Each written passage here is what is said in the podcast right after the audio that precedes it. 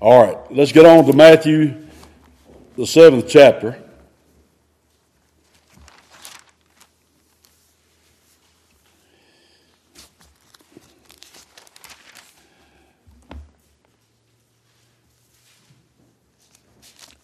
Well, I hate to just break in here.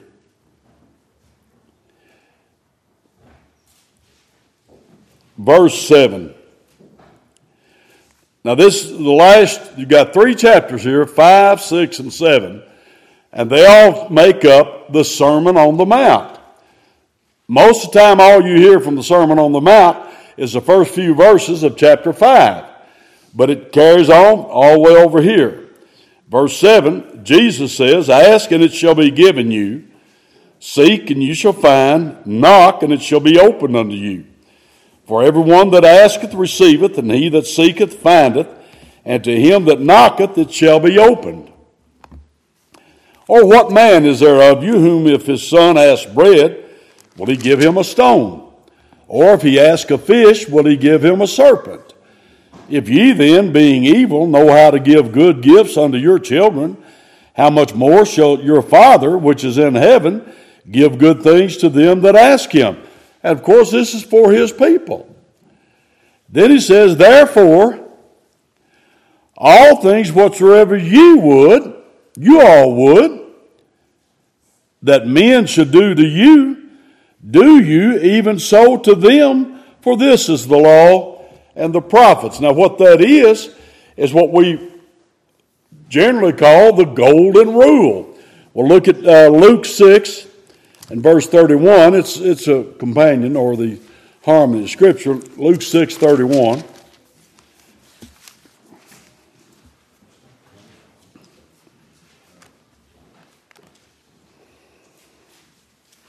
Verse 31, he says, And as you would that men would, should do to you, do ye also to them likewise. And then, real quick, James chapter 2.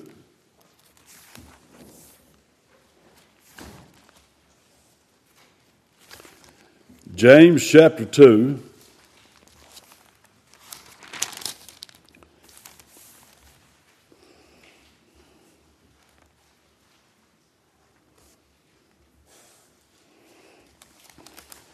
In verse 8, if you fulfill the royal law according to the scripture, thou shalt love thy neighbor as thyself, you do well.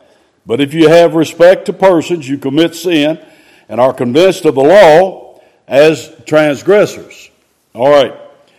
I want to talk to you about this golden rule.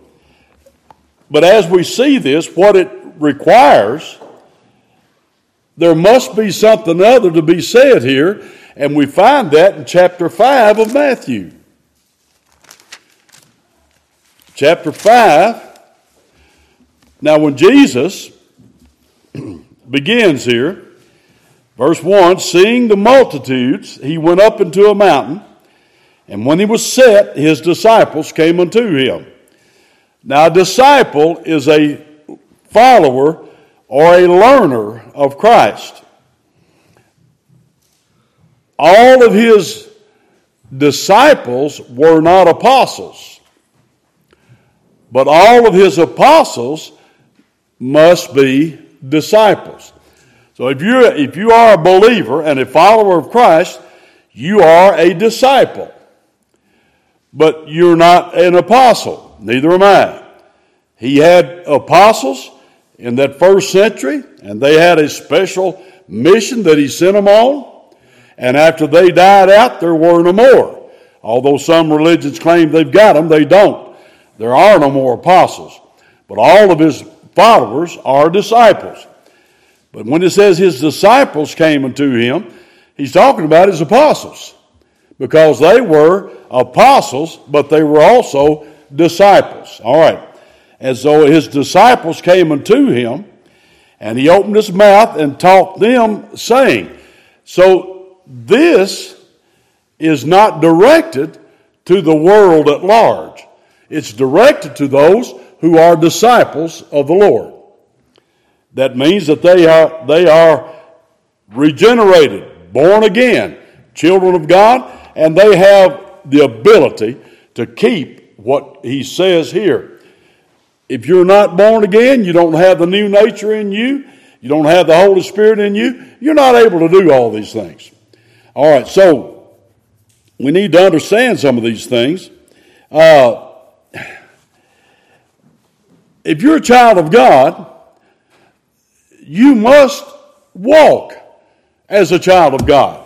Amen.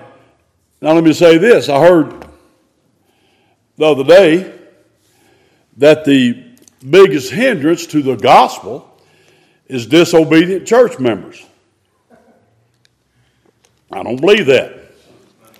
Now, I believe if I'm a hypocrite, I have a lot of uh, influence, effect on other people. I don't want to be a hypocrite. Neither should you. We do have influence on people. But let me tell you that God is not going to condemn someone because of me.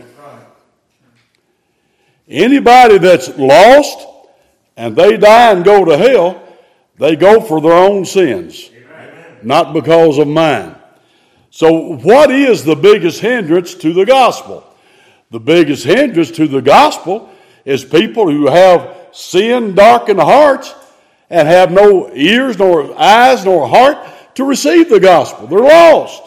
And unless God does a work of grace in them, they will not receive the gospel. They cannot. He says, No man can come unto me except the Father which sent me draw him. Amen. All right. Now, as we look at this in chapter 7, our text that we read, it is that therefore all things that whatsoever ye is second person plural, you all would, that men should do to you, do you even so to them, for this is the law and the prophets.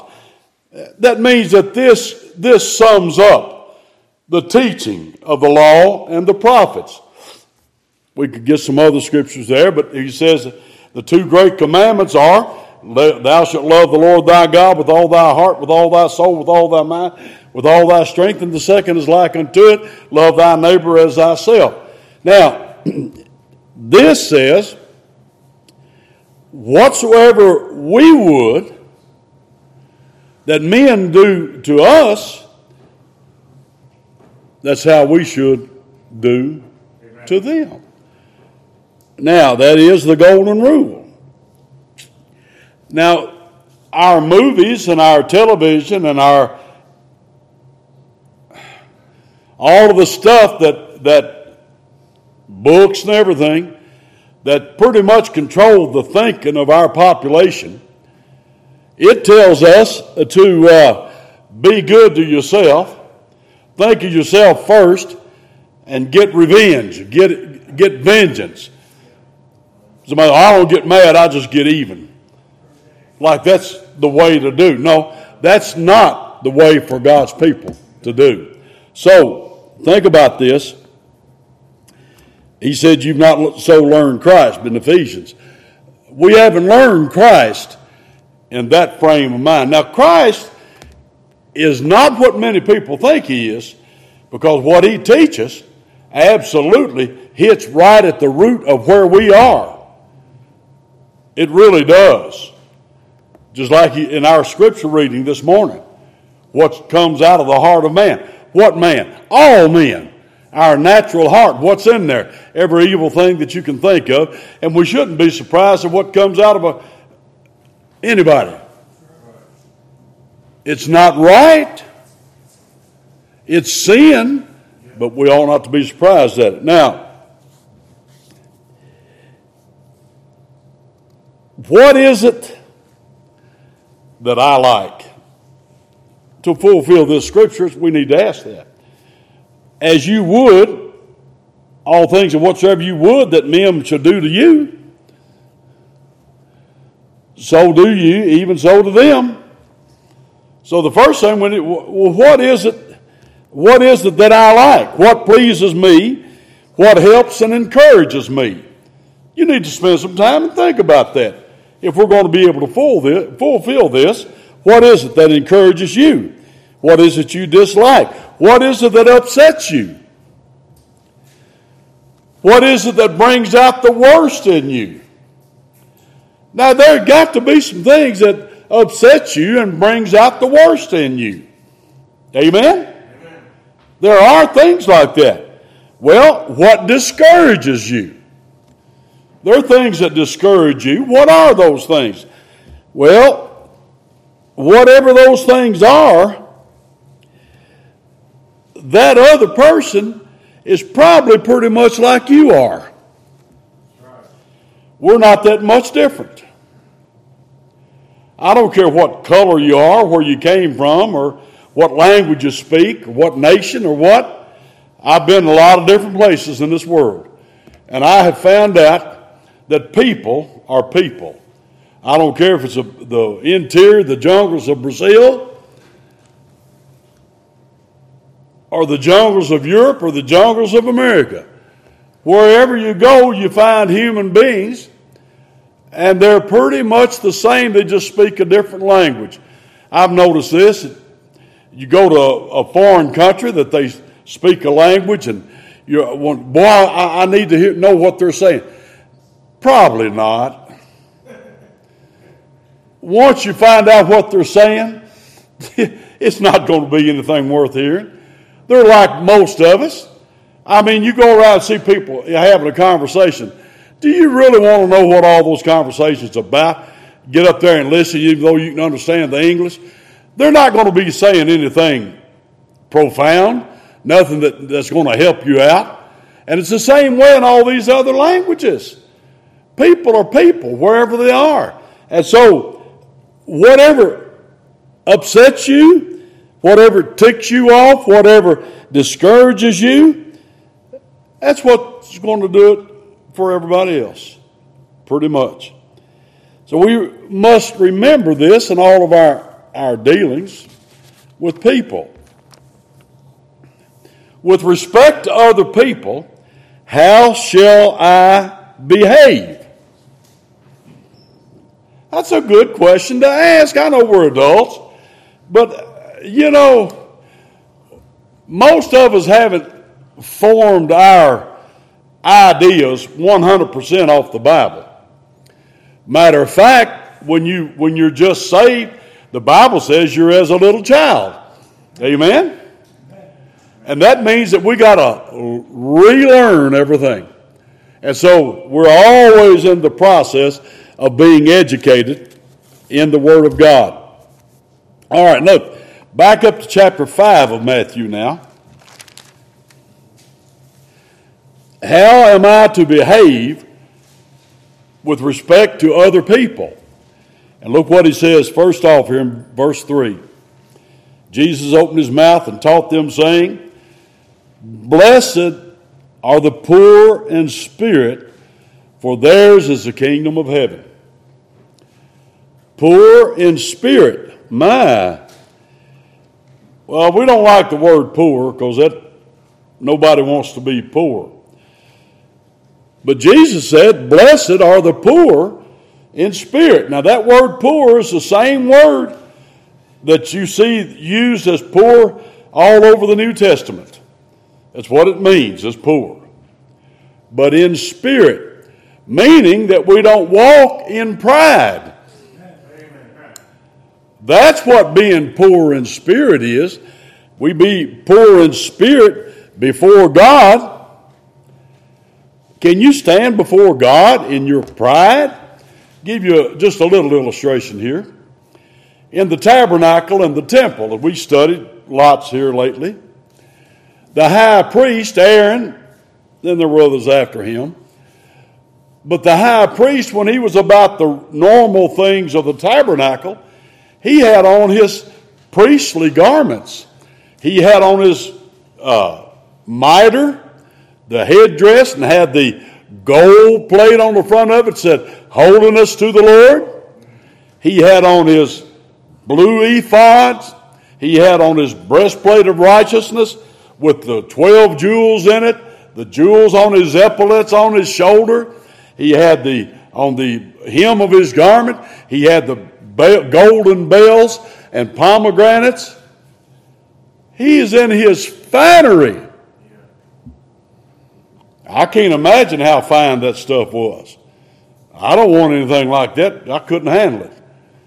But he had that finery, and that's what he wore, except the one day a year, the Day of Atonement, that he and only he alone had to go into the Holy of Holies where the solid gold mercy seat was on the Ark of the Testimony.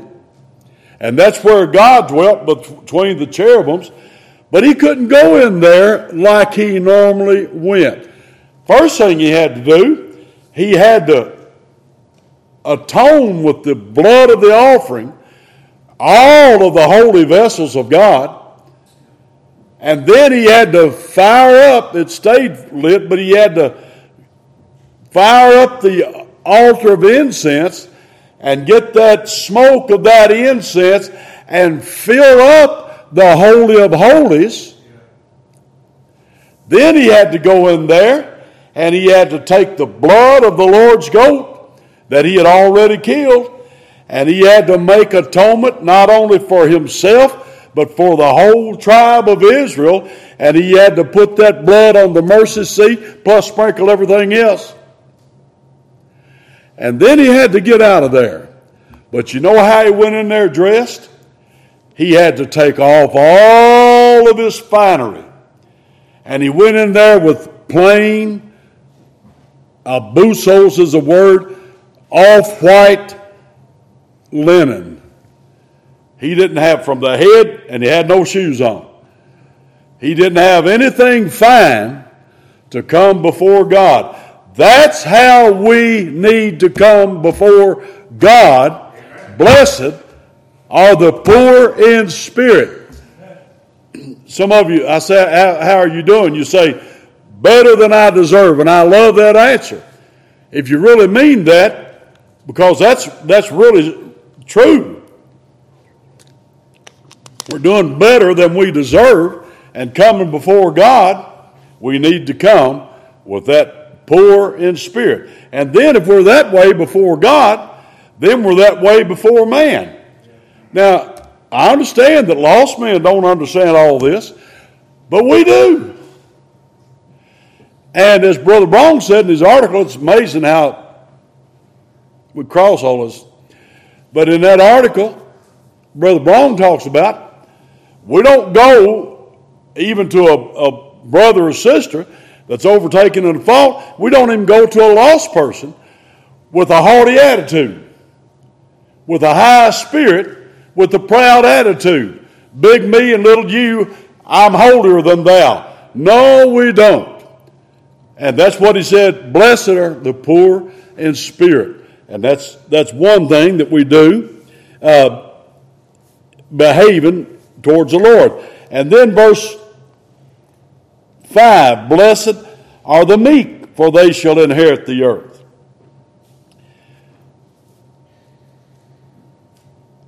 David said something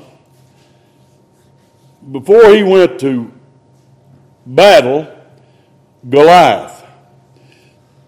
You remember David battling Goliath. Goliath is giant, and he done had the, the whole Israeli army petrified. Nobody would stand against him. And here comes David. I don't know how old he was. He was a young man. He wasn't a kid, but he was a young man. David said to all the armies, Is there not a cause?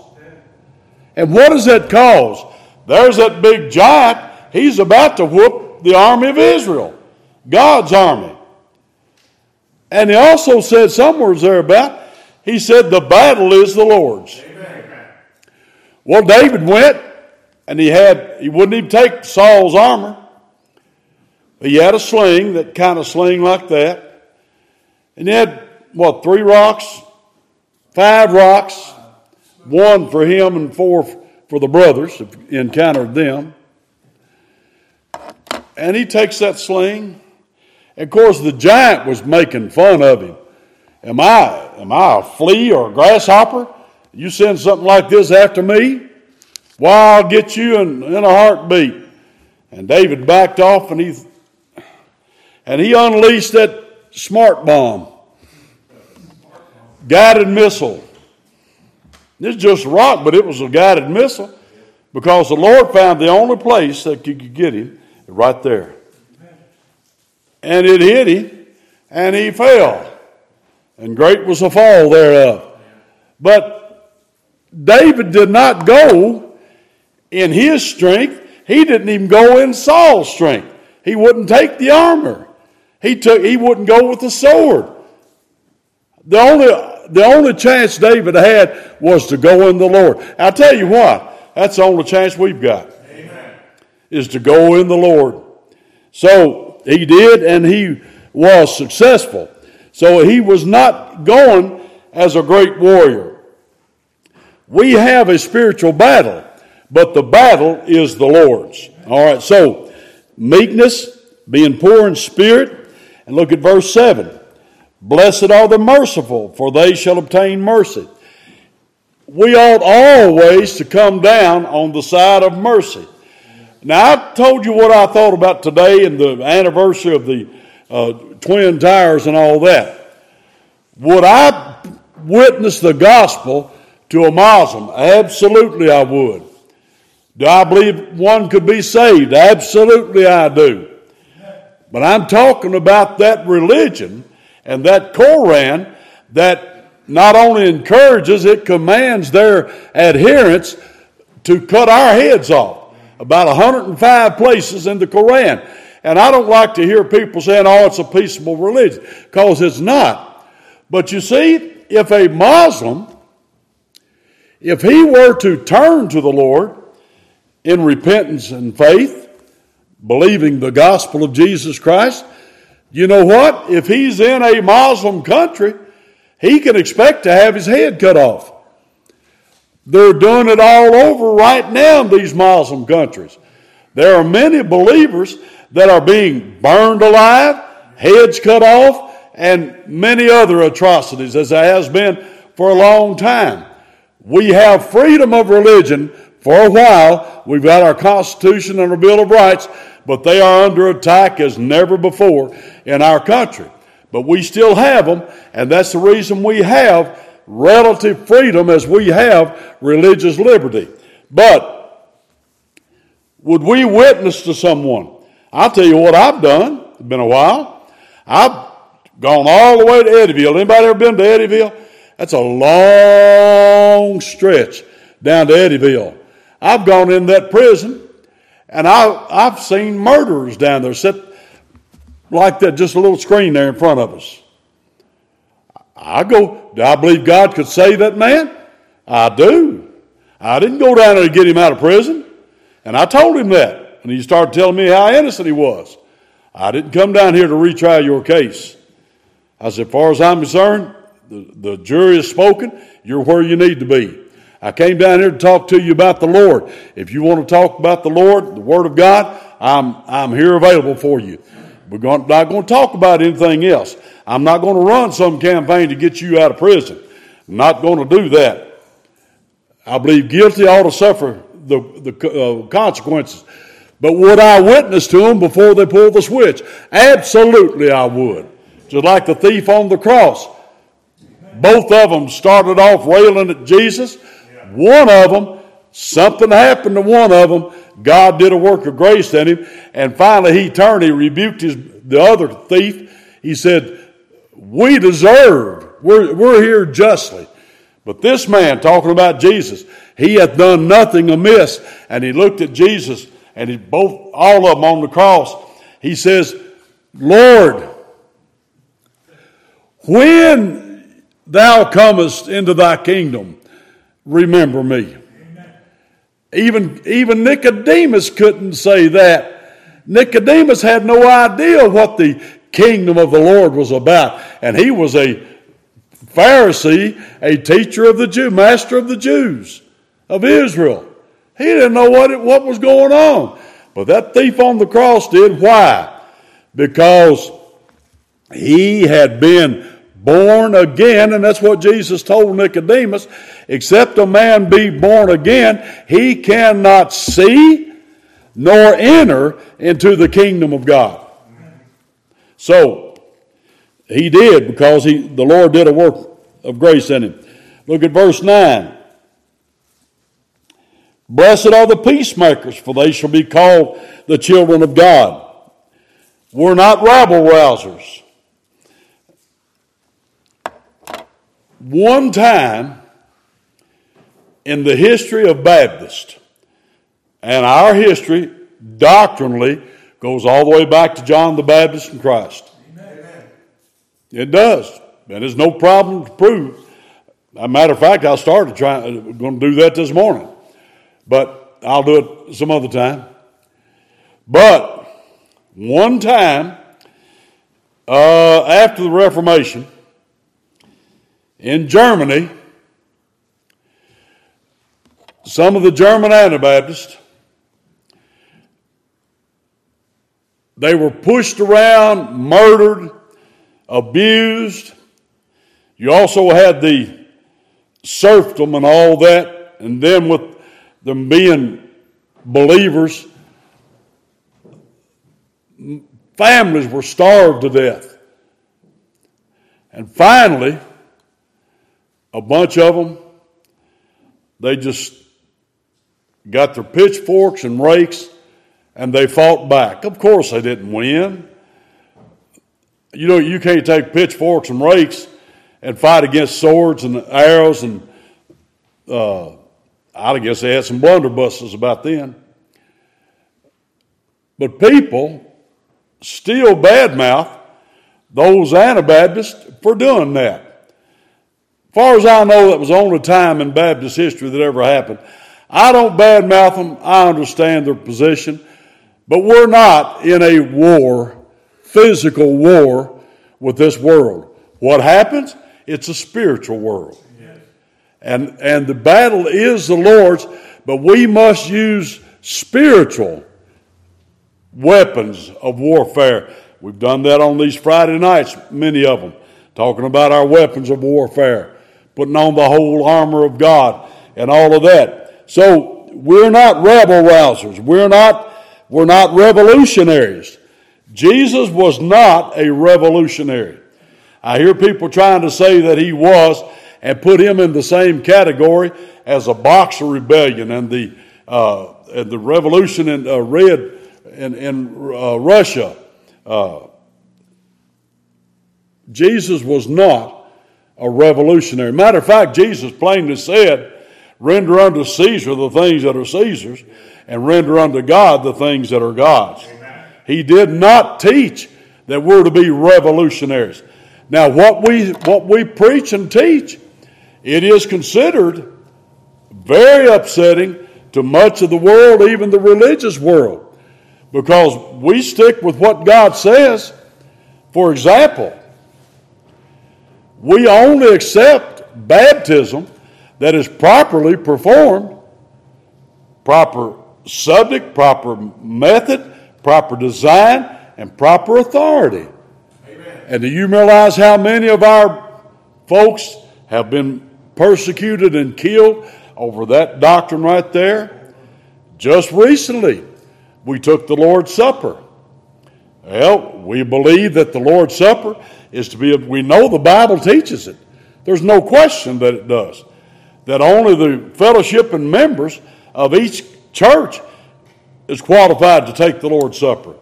And a lot of people don't like that. They hate that. They take offense at that. Well, it's not our supper, it's the Lord's. We must follow the scriptures. We're not we're not rejecting anybody. We're just saying what God says and practicing what God tells us to practice. So we also look at verse 13. Ye, that's you all, are the salt of the earth, but if the salt have lost his savor, wherewith shall it be salted? It is thenceforth good for nothing but to be cast out and to be trodden under the foot of men. Well, if we're the salt of the earth, we better get busy salting. Amen. And if our, if our salt has no taste or salty flavor, it's not even good for fertilizer. You know, depleted salt is good for absolutely nothing. And that's what Jesus is saying to his disciples who constituted the first church that Jesus built there in Jerusalem. So, we are the salt, we are the preserver, we're not destroyers, we are the light. Look at verse 14. Ye are the light of the world. A city that is set on a hill cannot be hid. Neither do men light a candle and put it under a bushel, but on a candlestick, and it giveth light unto all that are in the house. Let your light so shine before men that they may see your good works and glorify your Father which is in heaven. So not only are we the salt, we are the light of the world. Why? We walk in the light. We direct to the light. The light is God and His precious Word. It's not darkness. Now, we go on down here to verse uh, 21. Well, no, verse 20 first. He says to his, his disciples, For I say unto you that except your righteousness, now that's not the righteousness of Christ, that's our acts or our works of righteousness. They, except they exceed the righteousness of the scribes and the Pharisees, ye shall in no case enter into the kingdom of heaven. Now, the Pharisees, the scribes and Pharisees, they were legalists. They thought that they were getting to heaven by their keeping all of the laws of God. They were badly deceived because nobody keeps all the laws of God, nobody can. The only one that's ever done that is Jesus Christ when he was here on, on the earth. And he kept the man Christ Jesus, he kept all of the law of God. He didn't break any jot or tittle. He kept it all. He fulfilled it all, didn't come to destroy it or to do away with it. But except our righteousness. Now, here, here's what it is. There's some people say they're believers, but then they say, well, we got to keep the law too. Well, you're either a child of God by faith in Christ Jesus, or else you're a Pharisee trying to keep the law. But we've heard many places, James, Galatians, Romans, that unless you keep all the law, you're on your way to hell. And that means you got to keep it all from the time you're born to the time you die. Well, by the time you figure that out, it's too late. You're already a transgressor of the law. And nothing can be done about that this way. The only way anything can be done about that is if you go to the Lord and He's already fulfilled the law on your behalf and paid for your sin debt on the cross of Calvary. Well, unless our righteousness exceed the righteousness of the Pharisees. Now, does that mean that we don't have to observe God's law? Not at all. We're not free to break God's law. Thou shalt not have any other gods before me. That's number one. You mean it's all right if a child of God worships false gods? Not hardly. And you go on down the list. We're not free to break the law of God. People say, oh, well, we're under grace, we're not under law. What do you mean by that? When you make that statement, you need to supply the meaning of that. Does that mean you're free to break the law? No, we're not free to break the law. Now we have the liberty to keep the law because Christ has already kept it in our behalf and paid the sin debt, was buried and rose again the third day for us. Amen. Now, how can our must our righteousness exceed the righteousness of the scribes and the Pharisees? They were looking at like the rich young ruler. He said, All these things I kept my youth up. He just thought he did, but he didn't. Our service to God has to go deeper than just a rote or superficial observance of the law. It has to go all the way to the heart. And that's what he's saying here in verse 21. You have heard that it was said by them of old time, Thou shalt not kill. Well, actually, that's what that is, is murder. Thou shalt do no murder. And whosoever shall kill shall be in danger of the judgment. Well, I say unto you that whosoever is angry with his brother without a cause shall be in danger of the judgment. And whosoever shall say to his brother, Raca, shall be in danger of the council. But whosoever shall say, Thou fool, shall be in danger of hellfire. Yes, it's a sin against God, it's a sin against another human being to murder them. So, well, everybody knows that. No, they don't. There's more murders all the time.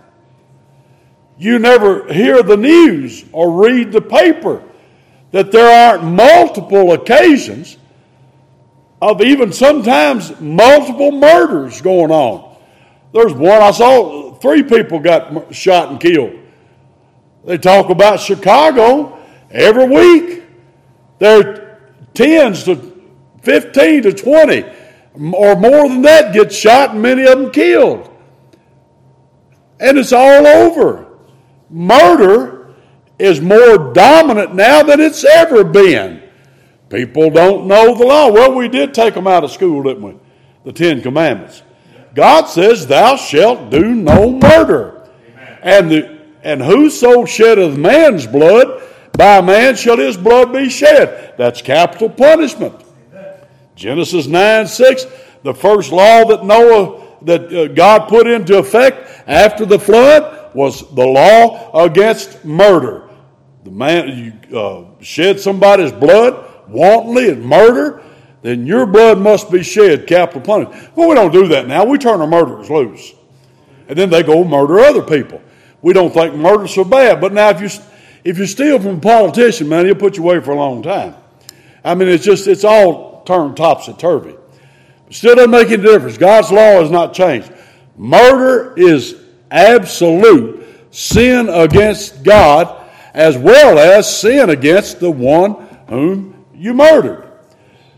But that's not where we stop. A child of God does not stop there. No, I have never murdered anybody in my life. But now I'll tell you what, I've been mad a time or two. Now, come on, you've been mad a time or two? Maybe you're different from me, but I've been mad a time or two. And if right that moment I did what was on my mind, I might even hurt somebody. I'm thankful God restrained me that I didn't, but that doesn't take away from the fact of what I had on my mind. And that's exactly what he's talking about here hating somebody, and hate is mental murder. Well, so our righteousness must exceed the righteousness of the scribes and Pharisees. We can't even think of it. And that's how he's talking about it. Well, that's uh, murder. Uh, look at uh, verse 27. He says, You've heard that it was said in old, by them of old time. That's talking about Moses' time, the law. Thou shalt not commit adultery. Well, somebody said, Well, I've never committed adultery. Well, not, that's good if you haven't. Because to do it is sin against God. Hadn't changed a bit just because this liberal world has changed everything they do. It hadn't, God hadn't changed a bit. If God said it was sin 6,000 years ago, it's still sin. But now look at verse 28. He says, I say unto you that whosoever looketh on a woman to lust after her hath committed adultery with her already in his heart. Now, I'm going to say that the vice versa nowadays would be true. A woman looking on a man to lust, or a woman looking on a woman to lust, or a man looking on a man to lust. It's all sin against God, but a child of God, even though he must not do the physical thing, he must not do the mental thing either. Amen. His righteousness must go beyond that which a Pharisee did. Well, uh, look at verse 39. I'm just skipping through this. 38. You've heard that it has been said, an eye for an eye and a tooth for a tooth. Well, that's what, and there's nothing wrong with that. People think they know what they're talking about and they quote that as the saying that that was wrong. No, it was not wrong. Back then or now is it not wrong? It was good justice. But he says, Now I say unto you that you resist not evil, but whosoever shall smite thee on thy right cheek, turn to him the other also. And if any man will sue thee at the law, take away thy coat, let him have thy cloak also.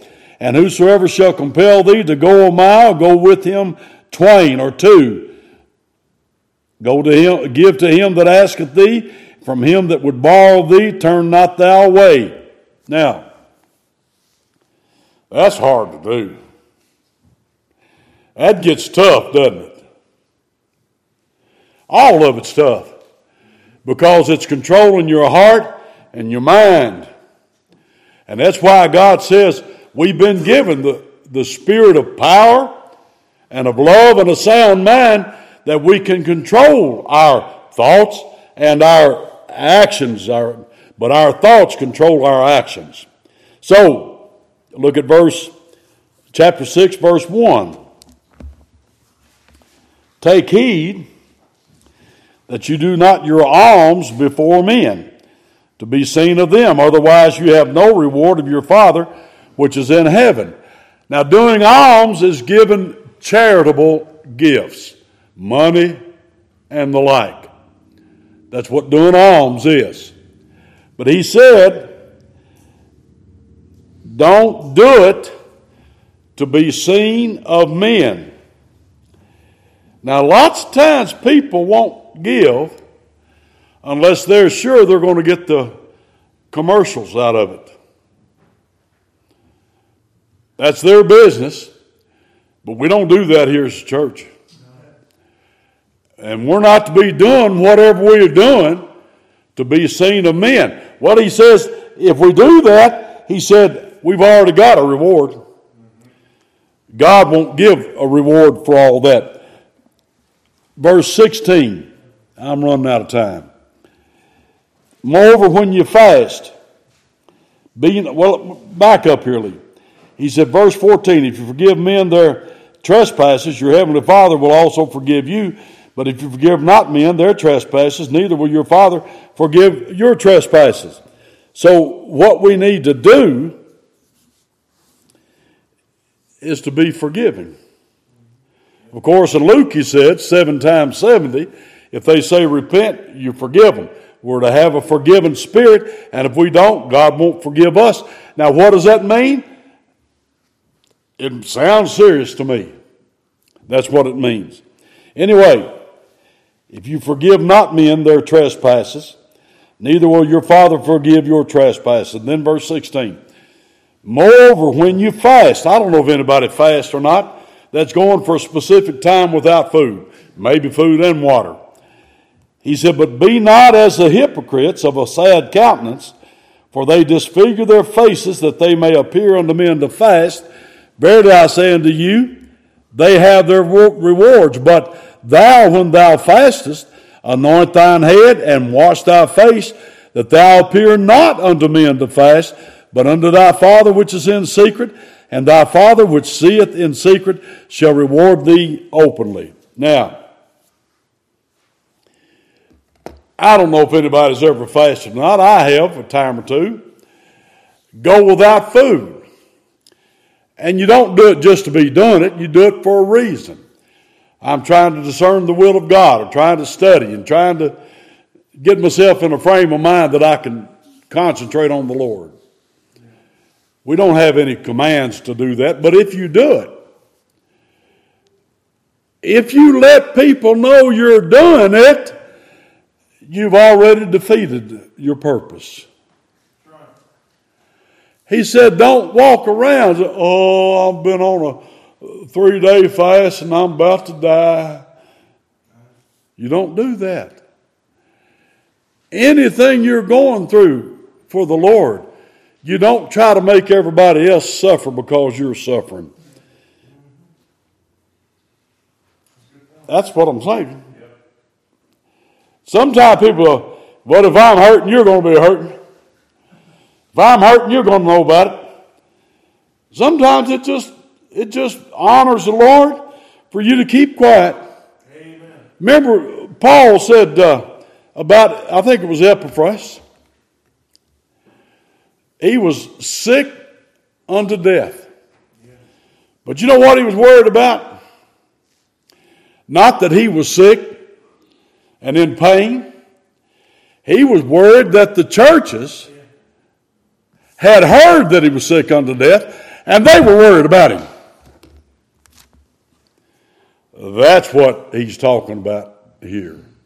So, anyway, silent alms, silent prayer. We don't pray and let everybody know. We're supposed to do some praying in our own closet. Amen. You're in church, we have public prayer. I call on you, brethren, to pray for us. Listen, while I'm there on that, when I call on you to pray for the congregation, don't say I, don't say me, don't say my. Say we, say us, our. We beseech thee, Lord, for us. You're praying as a spokesman for our congregation. But now, when you get in private, you pray for yourself. And then silent suffering. No misery making others suffer with your misery. And then look at 7, verse 3, chapter 7, verse 3. Or verse 1 Judge not that you be not judged. Now, he's not saying that we can't determine what's good and bad. That's how that's misused most of the time. We can't judge people's hearts. You're not qualified to do that, neither am I.